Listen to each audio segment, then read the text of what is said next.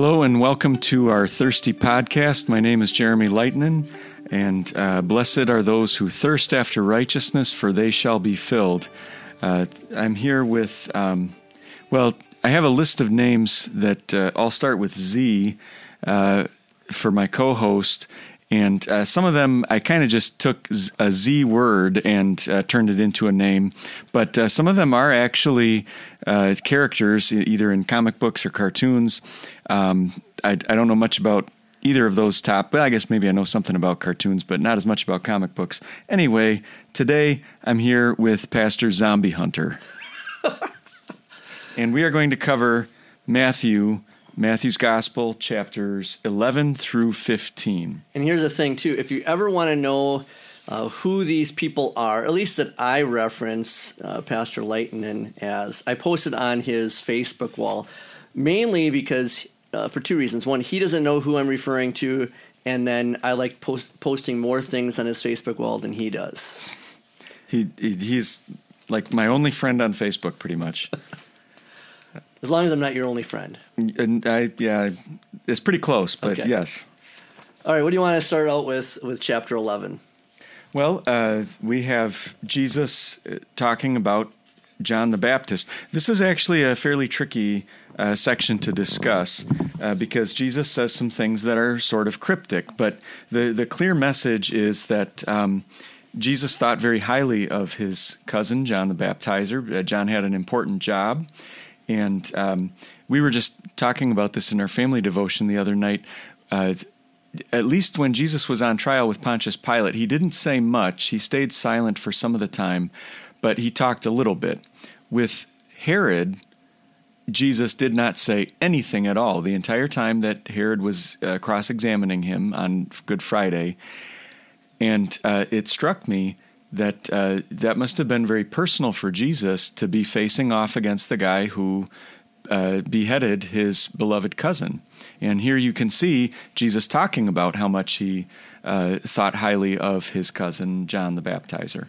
So then, Jeremy, who is the one that has the confusion?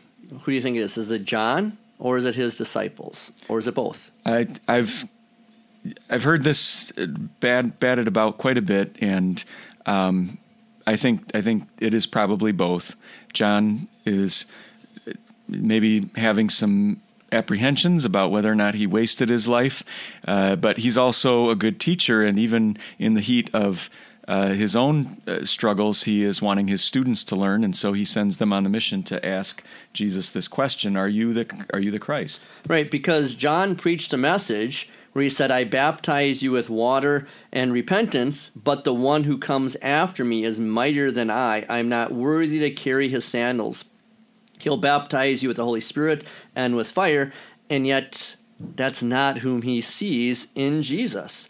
And so uh, here John is the forerunner of the Christ, and he's lying in prison. And so the text doesn't really say who's confused, if it's John or or his disciples. But I agree with you that uh, it seems like it's probably both. And so John sends his disciples on to Jesus to clear everything up. Uh, I was actually just thinking about this verse this morning. Uh, don't ask me why, uh, but it, it, it, was maybe it was. I think I was getting dressed or something, and I, I was thinking about how I liked the feel of how breathable my uh, T-shirt was, and uh, it, it, for some reason I thought of Jesus talking about soft clothing. Uh, did you go? out, What did you go out in the desert to see? Uh, a man dressed in soft clothing. That's verse eight, and um, that is actually a shot. A little bit of a dig that Jesus makes against the um, groupies of the Herod family people, of course, you know, still today, you want to latch on to the popular uh, crowd or the, the most popular people. And the Herods were on the cutting edge of fashion and all sorts of celebrity lifestyle. And so people who followed them would be people who wore these, you know, very comfortable and stylish clothing. And, and John, by contrast, would have worn the exact opposite. And, and he's, but Jesus kind of makes a little bit of a veiled reference there to the Herodians when he says, "Did you go out to see people who are most interested in fashion?" No, no. He he went out to see a prophet, and you got what you what you went for. Right, and a prophet. He says in the verse right before that, in verse seven, a reed shaken by the wind? So is he someone that uh, who's a teacher who bends his teaching to suit whatever's the most popular idea at the time? That is exactly our culture. It can be uh, preachers, it can be teachers, it can be celebrities and politicians. They basically stick their fi- they stick their finger in their mouth, they wet it, they put their finger up into the air, see which way the wind is blowing, and then they go away. They just promote whatever's popular. And John was not like that. Uh, and that that sort of maybe answers the question a little bit that uh, when we wonder was John uh, wavering himself that he sent these emissaries to ask Jesus if he was the Christ. Um, if, if, John was wavering, it wasn't the kind of wavering that made him an unbeliever. Uh, Jesus is here saying he's not a reed shaken by the wind.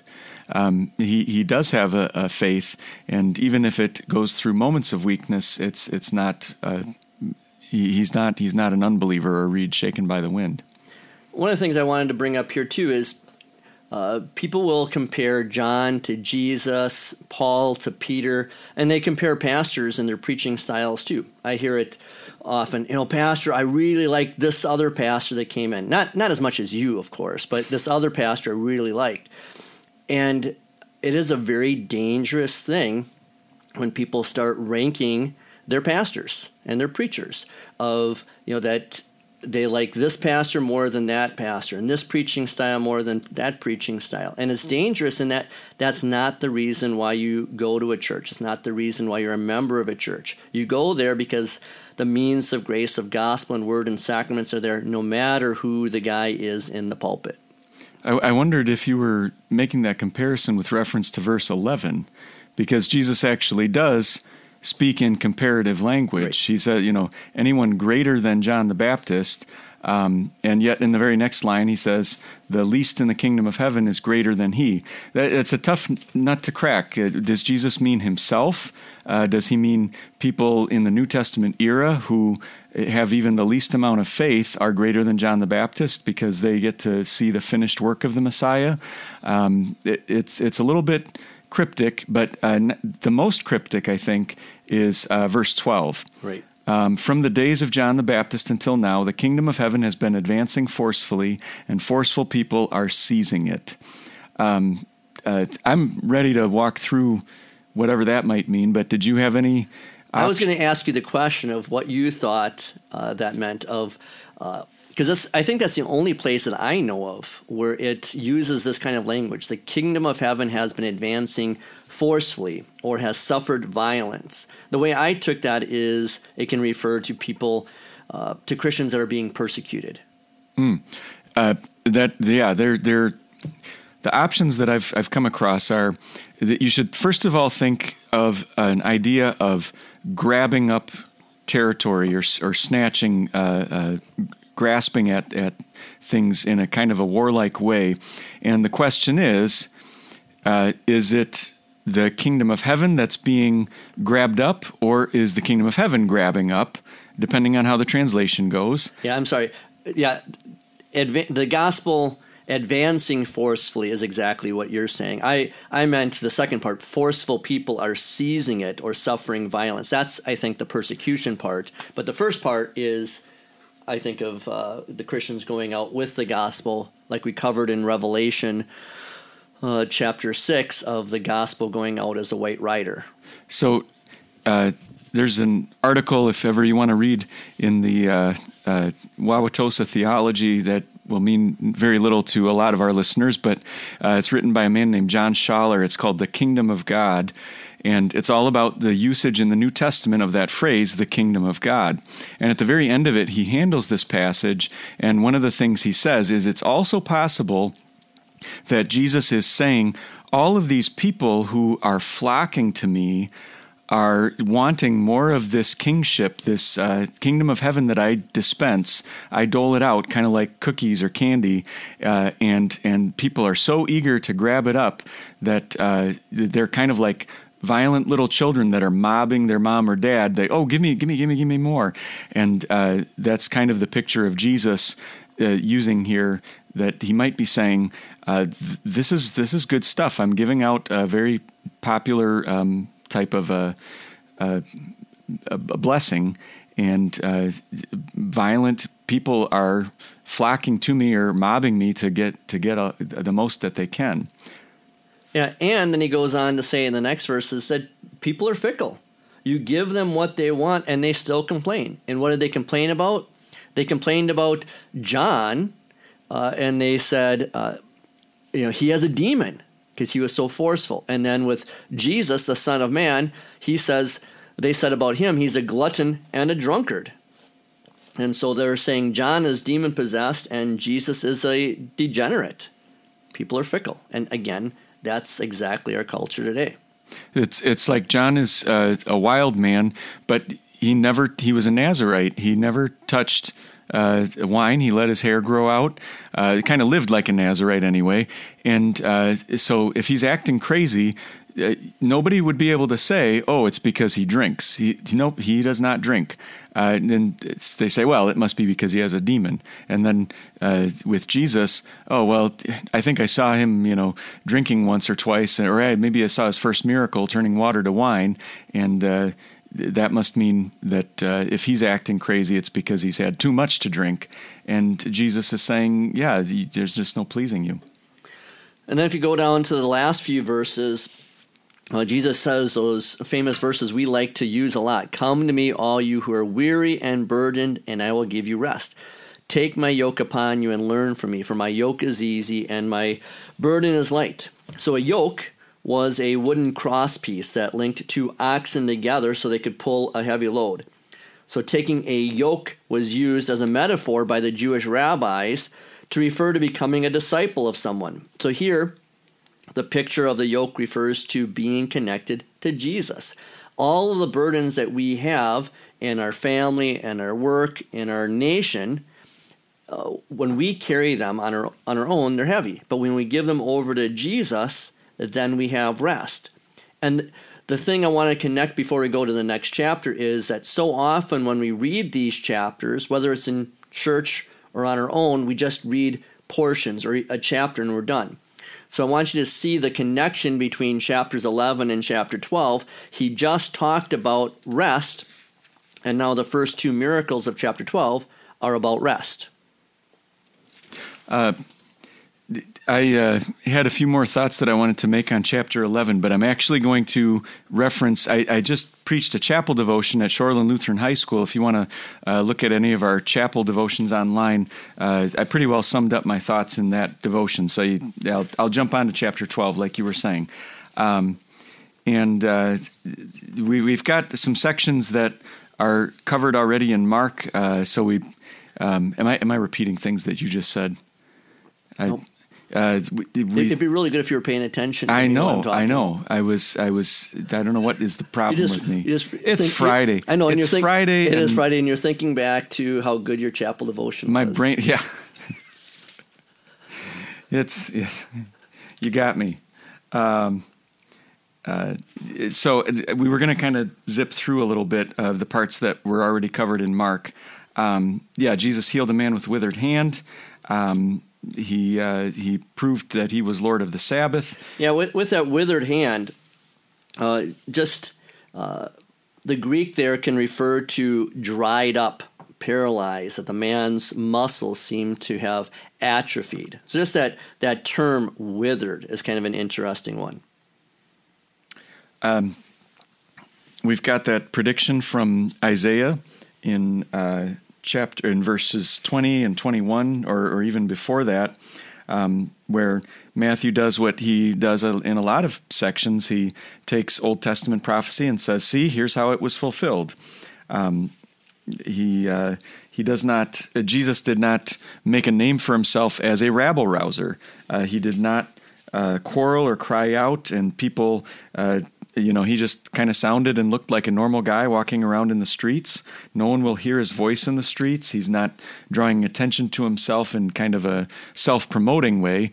Uh, it's always in a, a he, if he does promote himself, it's always because it's to serve uh, someone who needs it. And then with that, I was just working on some long range worship plans for for Water of Life, and Pastor Lightning is going to be preaching for Saints Triumphant, and I'm going to be preaching on Christ the King and that whole idea with that Last Judgment and Saints Triumphant and Christ the King, those Sundays and end times, is the first time Jesus came into our world, he came humbly. And you see that with the, the, what we just read from Isaiah that Matthew quotes and Jesus quotes. And yet, when Jesus returns on the last day for that last judgment as Christ the King, it's not going to be humble. Uh, kings and rulers, uh, they are going to be announcing uh, their fealty to the Lord, not because they believe Him, in, but because uh, they're terrified of Him. And then Jesus heals a demon possessed man in verses 22 and following. And what's interesting is the Pharisees claim that Jesus is in league with the devil. And so Jesus goes on and he talks to them about how ludicrous that is. Verses 25 through 27, he makes the point if Satan would take a stand against himself, then his kingdom's going to fall. And then verse 27, he says if uh, Jesus himself is driving out these demons by the devil, well, the Jewish uh, the Jewish people are driving out demons too. So then, who are they in league with the devil too? Uh, and then verses 28 and 29. If Jesus is casting out demons by the power of God, then God's kingdom must have been present and at work in him. And he is tying up the strong man of the devil. Uh, but one thing on that before we uh, move on, since we're in October and there's all these commercials now, Jeremy, about Halloween movies, what's the greatest demon possession horror movie? Uh, the, the, I was just talking with students today about this that I'm just personal taste and I'm not a big uh, horror movie fan, so I don't know a lot of them, but I'm going to say uh, The Exorcist. I would I would have to say that too. I'm not a big fan either, but that's the one that always seems to stand out. That's really old, hmm. and I mean it was old when I was a kid, and yet it's it's terrifying. But that and, whole and it's based idea, on a true story, right? But that whole idea of demon possession exactly just made me think of it. Like I said, with all these commercials coming up with horror movies all the month of October. The, we uh, we get into that discussion of the activity of demons that uh, Jesus tells us about in verses forty three and following. Um, before oh uh, yeah before we touch on that, um, we have the sign of Jonah. And uh, Jesus uh, runs into Pharisees and experts in the law, and they say, Teacher, we want to see a sign from you. Um, and he answers, an, an, evil and adulterous generation wishes for a sign. Um, but no sign will be given to it except the sign of Jonah the prophet. So th- that kind of makes me think of uh, maybe you'd say an engaged or a married couple, and uh, let's say that this guy is just bending over backwards to uh, do whatever he can to show his love for his uh, bride to be. And uh, he he buys her gifts. He does chores for her. He spends time with her. He uh, uses his words to tell her that he loves her. He uh, is constantly proving his affection for this woman, and and she says, um, "I'd like to see some more proof of your love for me." And that's kind of what we see here with Jesus and the teacher. That's why he he's so uh, blunt with them. And he says, "You're evil and adulterous if you wish for a sign." What you're really saying is, uh, "I wish." Uh, uh I need you now to jump through yet another hoop to show me that you love me. Uh, otherwise, I am out of this relationship. And uh, that's really the, the adulterous part is kind of like you, it sounds like you're looking for an excuse to get out of this relationship. And um, uh, I, am just thinking in those terms because we've got the uh, course I teach is called the Christian Church. So I'm always talking about how Christ is married to his church, and I, that's just yep. the yeah, I think. Yeah, they're looking to control Jesus. They wanted him to prove himself to them according to their agenda, not according to his agenda. And he says, All right, I'll give you one sign, and it's the sign of Jonah. The sign of Jonah was that he was basically dead in the belly of the fish for three days, and Jesus is going to be dead in the belly of the earth for three days. And three days in Jewish time means any portion of a day, not three days and three nights. So when Jesus says and three nights, he's including the next night because it gets tagged on to uh, that part of uh, that part of the day. Yeah, and then he goes on to say that The people of Nineveh and the queen of the south were more righteous than uh, these leaders of God's people. What he means is because they had less to work with. The people of Nineveh only had Jonah to listen to, and he was not a great prophet. Uh, he didn't perform any miracles. The queen of Sheba, the queen from the south, had only Solomon to listen to. And Solomon uh, didn't perform any miracles either. Jesus performed miracles. Here is the Son of Man uh, in the flesh. And yet, the queen of the south, the queen of Sheba, and the people of Nineveh, they repented. And now the people of uh, Jesus' time have the Son of God right there in their midst, performing miracles, speaking the Word of God, who is the Word of God in the flesh, and they refuse to believe. Uh, the reference earlier to the exorcist and demon possession, uh, now it comes full circle with what Jesus says in verses 43 and following.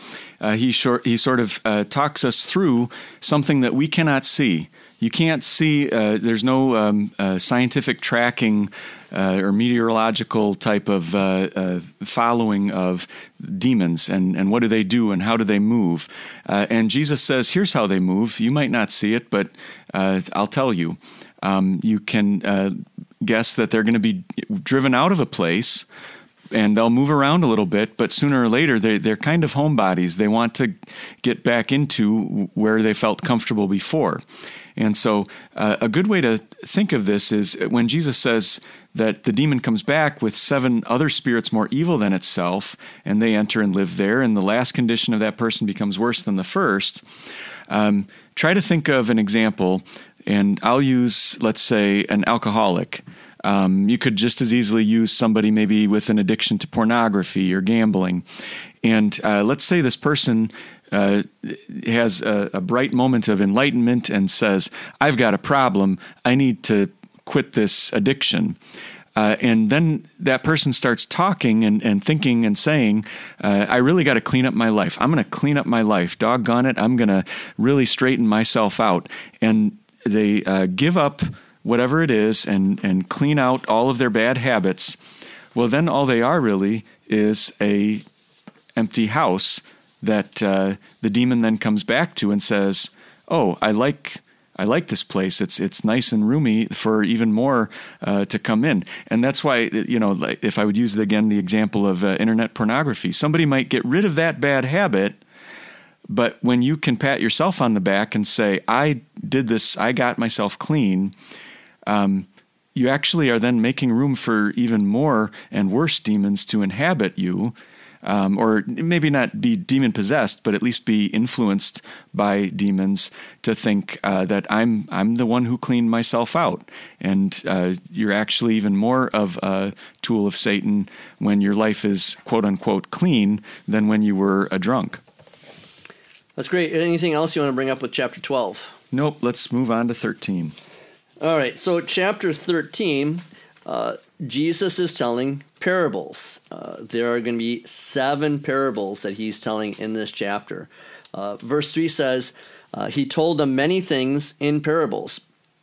Uh, so Jesus is using common experiences to illustrate profound spiritual truths. This is something I like to do. Uh, just teaching in Bible class and teaching in catechism class, just try to take something that has a deeper meaning and then simplify it for children, for adults, by putting it into a different context. And that's what Jesus is doing here with these parables. He's giving uh, the people a picture of how the kingdom of God operates and grows. And the first one is a sower.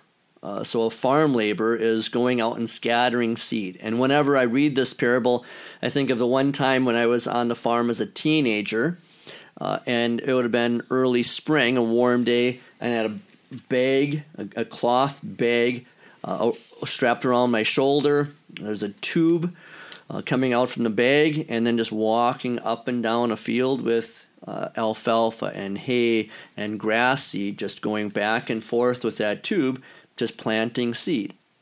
And that's what this sower is doing. Um, and and that's what preachers do. Uh, we, are just uh, keep walking whatever our field is. Uh, for me, it's a high school class classroom for uh, Pastor Zarling. It's uh, it's his uh, congregation and, and two site campus um, and, and the grade school. Uh, just uh, continuing to call out God's reconciliation to anybody that will listen.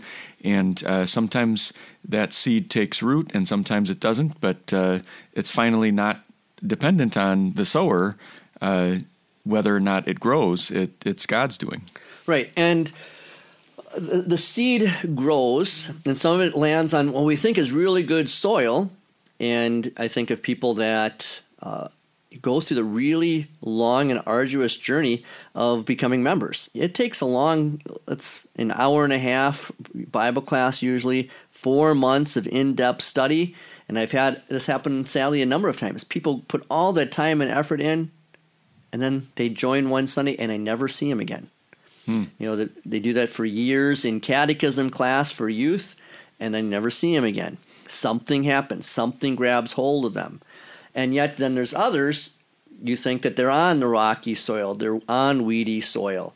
Uh, just got a message this week from someone I had kind of written off. I hadn't seen the guy and his wife after I married him and they moved away. And it's probably been two or three years. And I thought, oh, they're gone. They're, they're lost. And then he messaged me and said, Hey, Pastor, I'm really excited. I found a WELS church. We're really active in this church right now. And there's a number of our other families that were more of the New Hope congregation, so I didn't know them. But uh, one pastor asked me to transfer their membership. He said, I gather that they weren't very, very involved at New Hope when they were there, but now they're really active here. That's the the seed that plants. It's in there for a long time. You don't think it's growing, and all of a sudden it sprouts. It, and it grows hundred or, or fifty or thirty times what you what you put into it.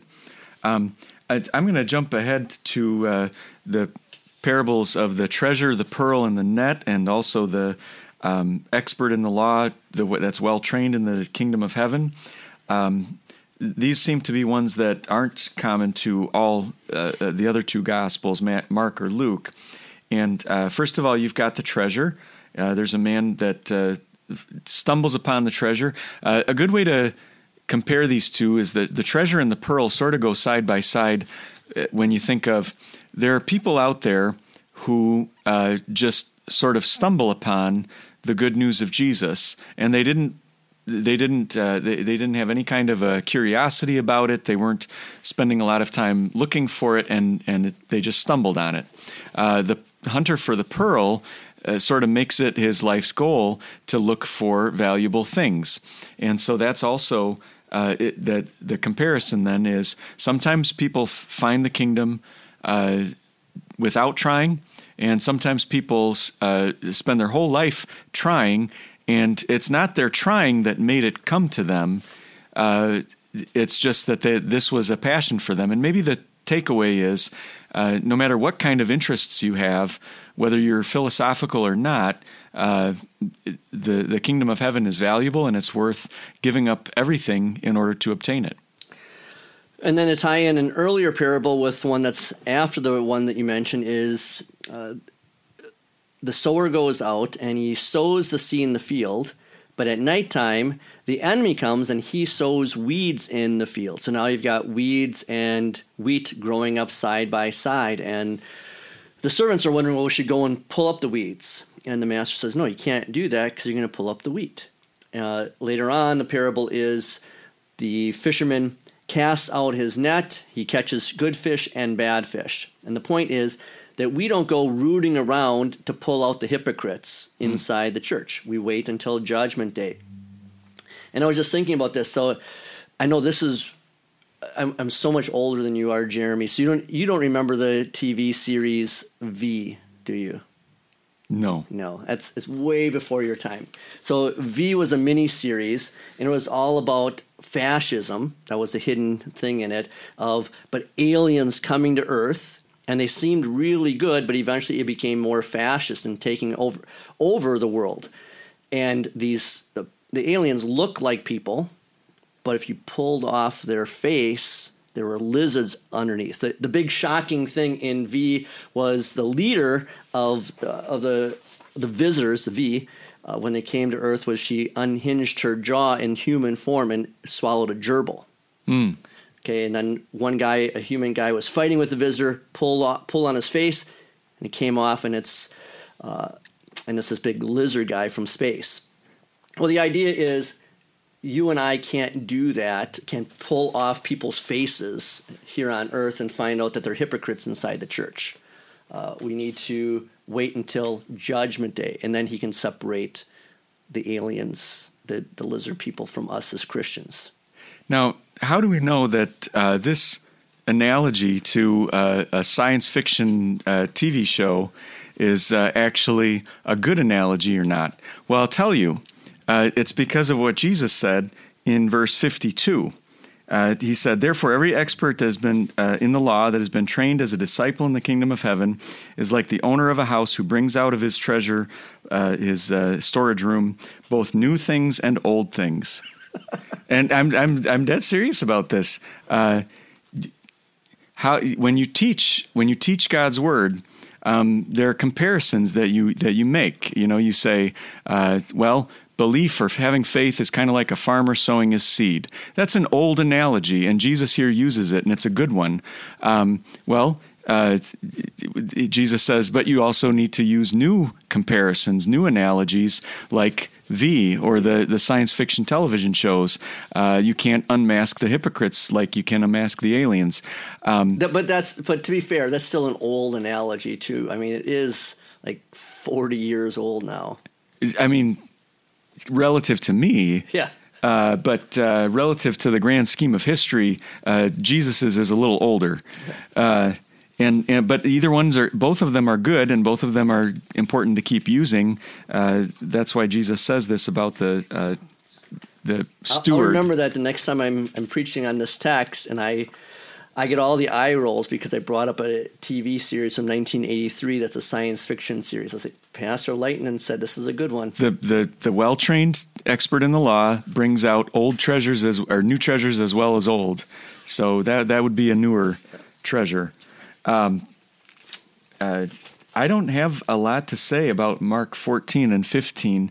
Uh, much of it is what we've covered in uh, our comments on Mark's gospel, and uh, there there's some familiar uh, anecdotes and and events. Uh, John being beheaded, uh, Jesus yeah, feeding so, thousands. Yeah, with with John being beheaded, I wanted to make another good movie reference, another old movie reference reference because you know the interesting thing here is how Jesus feels about his cousin, uh, the forerunner of the Christ, being beheaded, and uh, what does Jesus do? Well, there's a lesson for us that we as Christians today, as we're persecuted, that we need to operate like Jesus did. He did not seek vengeance, he didn't try to overcome his enemies by political power. The church rejoices that its martyrs, many of whom have borne uh, witness before kings, are now in heaven. So again, referencing these horror movies, have you ever seen the horror movie? The answer Pump- is probably no. Pumpkinhead. No. No. okay. And I take that personally as someone with a large head. Uh, uh, Pumpkinhead. So Pumpkinhead is another older one. That's back when I watched these things. But the premise of Pumpkinhead was very interesting in that the guy uh, Ed Harley, uh, while he's gone into town, he's out in the country. Some teenagers are on dirt bikes and they accidentally run over and kill Ed Harley's young son. Hmm. And well, he's vengeful. So he goes to a witch that's out in the woods and she calls down a curse. But the curse is that she raises up a demon who comes up in a pumpkin patch. Hmm. That's why he looks like that's why he's called Pumpkinhead, not that he has a head that's like a pumpkin. But he goes after these teens, and that's where the horror movie comes in. He kills all these people in horrific manners. But the reason I reference the movie is what's interesting is at toward the end of the movie, that Pumpkinhead's head changes from this demon. It looks like uh, the xenomorph in Aliens. And his head changes as the movie progresses, and he looks more and more human like, more and more like Ed Harley, the hmm. guy who called the vengeance on the teens. And then Ed Harley's face changes, his eyes and so forth, his teeth, to look more demonic. Hmm. So the whole purpose of that movie is uh, the danger of vengeance. And I just bring that up here because notice that Jesus does not bring about bring about vengeance on Herod, like you said. Mm-hmm. I thought that was a very interesting thing earlier when he's before King Herod later on during his trial, he says nothing. He does not bring vengeance down, down on the king then either. And that's a lesson for us. Yeah, absolutely. I, I would take the lesson from Jesus, not Pumpkinhead. well, no, that's an interesting picture to think of that your desires uh, end up becoming what you, what you are. Uh, they're not just idle things that uh, are impotent. They, they they end up influencing you and uh, creating the person that you become. Um, so it's nothing to mess around with. Um, Jesus uh, feeding thousands and walking on water. Oh, I guess one question I will ask about, other than Jesus fed thousands and he walked on water, uh, but back to John the Baptist again. Tell me if we talked about this already. Uh, I heard a an interpretation one time of uh, the the dancing girl um, Salome, that uh, she was actually very young, maybe even preteen mm. type of a girl, and she what her dancing was was not so much a um, seductive, sensual type of a dance, but it was more like a silly. Um, childish, uh, you know, prancing around and being silly and entertaining the grown-ups, and that that was really what, uh, you know, melted sort of in. I mean, in a a, certainly a, a earthly, grotesque kind of way, but still not quite so much hormonal, but more so melted Herod's heart and and said, "Oh, whatever you want, I'll give you up to half my kingdom." And uh, I, I, wondered if uh, did we talk about that at all? No, no, and I had never heard that that kind of uh, uh imagery before. It, it, I don't know if there's anything that I can say based on the text that flatly contradicts it. Um, I, I, guess there's certainly the possibility. Uh, it, it, I had just never heard of that before, and uh, I don't know if there's anything uh, behind uh, whether or not that's a good interpretation, or uh, if it's if it'd be undermining to the gospel to interpret it that way. Um, do you have any kind of a reaction to it? The only reaction I have is just that, not that it makes it right, but just that uh, you know, if we've been told all this time that you know she's probably a young lady and stands seductively, that may, that might be the one I go with just for that reason. Just the the the preponderance the, yeah, of uh, that's a good way of putting it. The preponderance of evidence, or not even evidence, just the way it's been told over and over again. Yeah, yeah. Um, I, I, yeah, so that's. I just wanted to throw that out there, okay. and I'm not saying I endorse that interpretation. Uh, maybe it doesn't even make any difference for the text, but uh, that's pretty much all I had on chapter 14. Well, then, chapter 15, uh, the Pharisees and the experts in the law came to Jesus and asked him, Why do your disciples break the tradition of the elders? They don't wash their hands when they eat bread. And the, the thing is, is not that they need to be washing their hands with soap and water, uh, but that they're breaking the tradition. And it's all about these uh, this outward righteousness. And I think that's the way a lot of well, both Christians and non Christians are today. That we become more interested in civic righteousness than Christ's righteousness. That people often want to appear good and right in front of people, but they're not actually concerned about being right with God through Jesus Christ. Yeah. Um, again, I'll, I'll use the example I referenced a couple of an episode or two ago of uh, the series. It's called The Chosen, and uh, again, this is maybe a total fabrication and never really happened. But the directors uh, or the producers or writers of that series imagined what it would be like if Nicodemus was preaching or teaching at a synagogue on Sabbath about fishermen who would go out and fish on the Sabbath and break the Sabbath law by fishing on the Sabbath. And and Nicodemus uh, is saying he, he's trying to stop them from going and fishing on the Sabbath, and and he says, if you buy their fish, aren't you contaminated by the uh, sin of uh, them working on the Sabbath? When you take that into your body, uh, aren't you sharing in the pollution of their sin?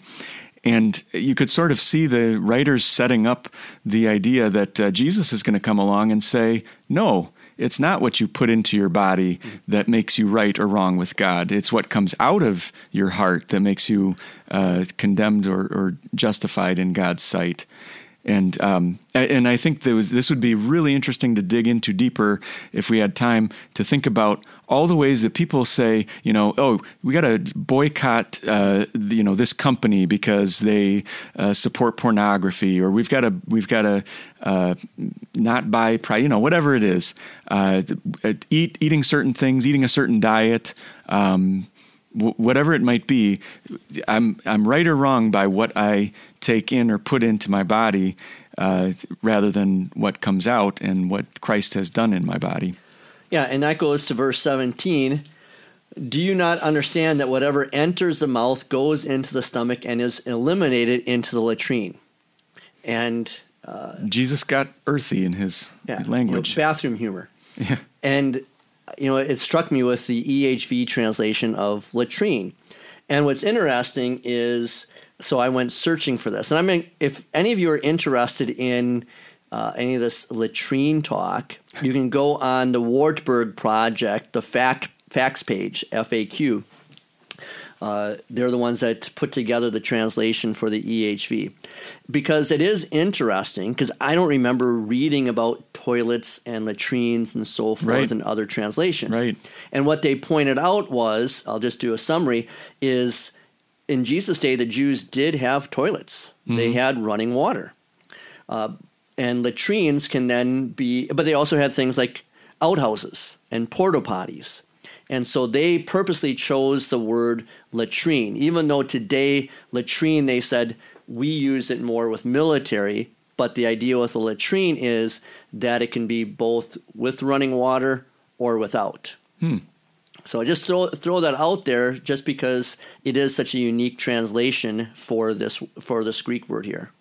Yeah, uh, and you've if you visited the Holy Land, you probably saw one of those sites where you've got the Roman uh, remains of toilets that that were. It was basically like a, a hair salon today. You've got a whole bunch of chairs that are all in a circle. You're basically sitting across from one another, and I, I don't, if I remember correctly, they aren't divided necessarily by men and women. Okay. Um, I remember being in Ephesus, and they showed us. Just imagine a, a, large bathroom, say at a baseball stadium, and you got row after row of yeah. stalls or urinals, but no walls, no dividers. You're, yeah. you're, sitting right next to the other person. Uh, you know, but to understand, and the reason we bring this up is people in Jesus' day they had to use the latrine too. Yeah. And so when Jesus is talking about this, that's what he's saying. It's not what comes out of your body that way; it's what comes out of your body from sin. And his point is, uh, if you're so worried about putting uh, uh, uh, unrighteousness into your body, uh, unholy things, toxic things, whatever it might be. He says, obviously, he's not telling us to go hog wild and fill ourselves with any every kind of uh, poison or toxin that we can find. Uh, that will do damage, yes. But he's saying, actually, your body already has a purification system in it. You have a, you have a liver. You have you you can get all of the unpleasant stuff out uh, it's not what you put into your body that makes you right with God or not. And then looking at these terms too, I thought it was interesting. Uh, in chapter 14, uh, Jesus feeds the 5,000, and then here he feeds the 4,000.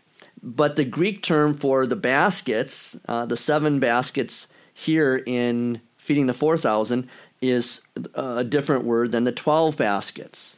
Uh, so Jesus you know, why does the Holy Spirit use two different terms for this?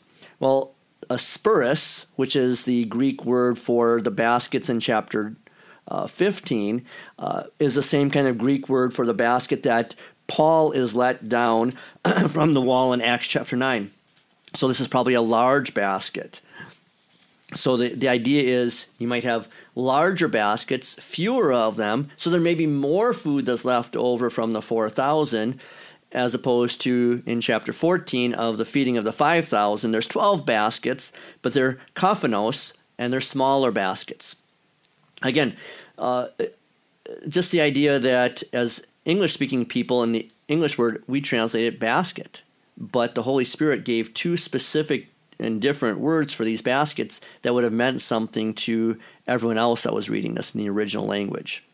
I, I think that uh, other term you used that sounds like uh, it might be related to our modern term coffin, mm. Co- coffinos, uh, a receptacle yeah, of yeah, some kind. Coffinos. Um, uh, we sort of breezed over the, the faith of the Canaanite woman. Uh, Jesus praised her as being someone who um, has great faith. Uh, this is somebody who didn't even grow up in the Jewish culture. Uh, I'll just really quickly give my summary of this since we talked about it before. That, um, first of all, keep a close eye and ear on Jesus' responses to her. At no point does he ever say no to her request. He makes it seem like he's against her. He makes he acts like he doesn't want to do it, but he never actually come you need to look at his words. What do his verbal uh, pronouncements say? And the answer is never no. And she hears that too, and she keeps on trying, and she makes that beautiful confession about herself. Yes, Lord, I am a dog. Uh, and I also know that you show mercy to dogs. Anything else on this chapter? I'm done. All right. So we're staying in, in Matthew the rest of October. Uh, and I'm still sticking with nicknames from the Flash universe. And here, Jeremy, I thought that since you were going to start using nicknames for me with the Z, and knowing I'm using nicknames for you with Flash, you would have used this one. Uh, what is it? Zoom, yeah, that's the one you should have used. It's the reverse of, of Flash. You got it written down, but you that, didn't use I, it. I had them in a certain order. I yeah. was gonna. Well, I jumped ahead for you, so I'll explain on Facebook who Zoom is because I know you don't know who it is I, either. The alter ego for Reverse Flash. Oh, okay. I wrote that down too. All right, I, am proud of you. I've, I've been doing my research. All right. Well, stay thirsty, my friends. Then drink deeply from the water of life.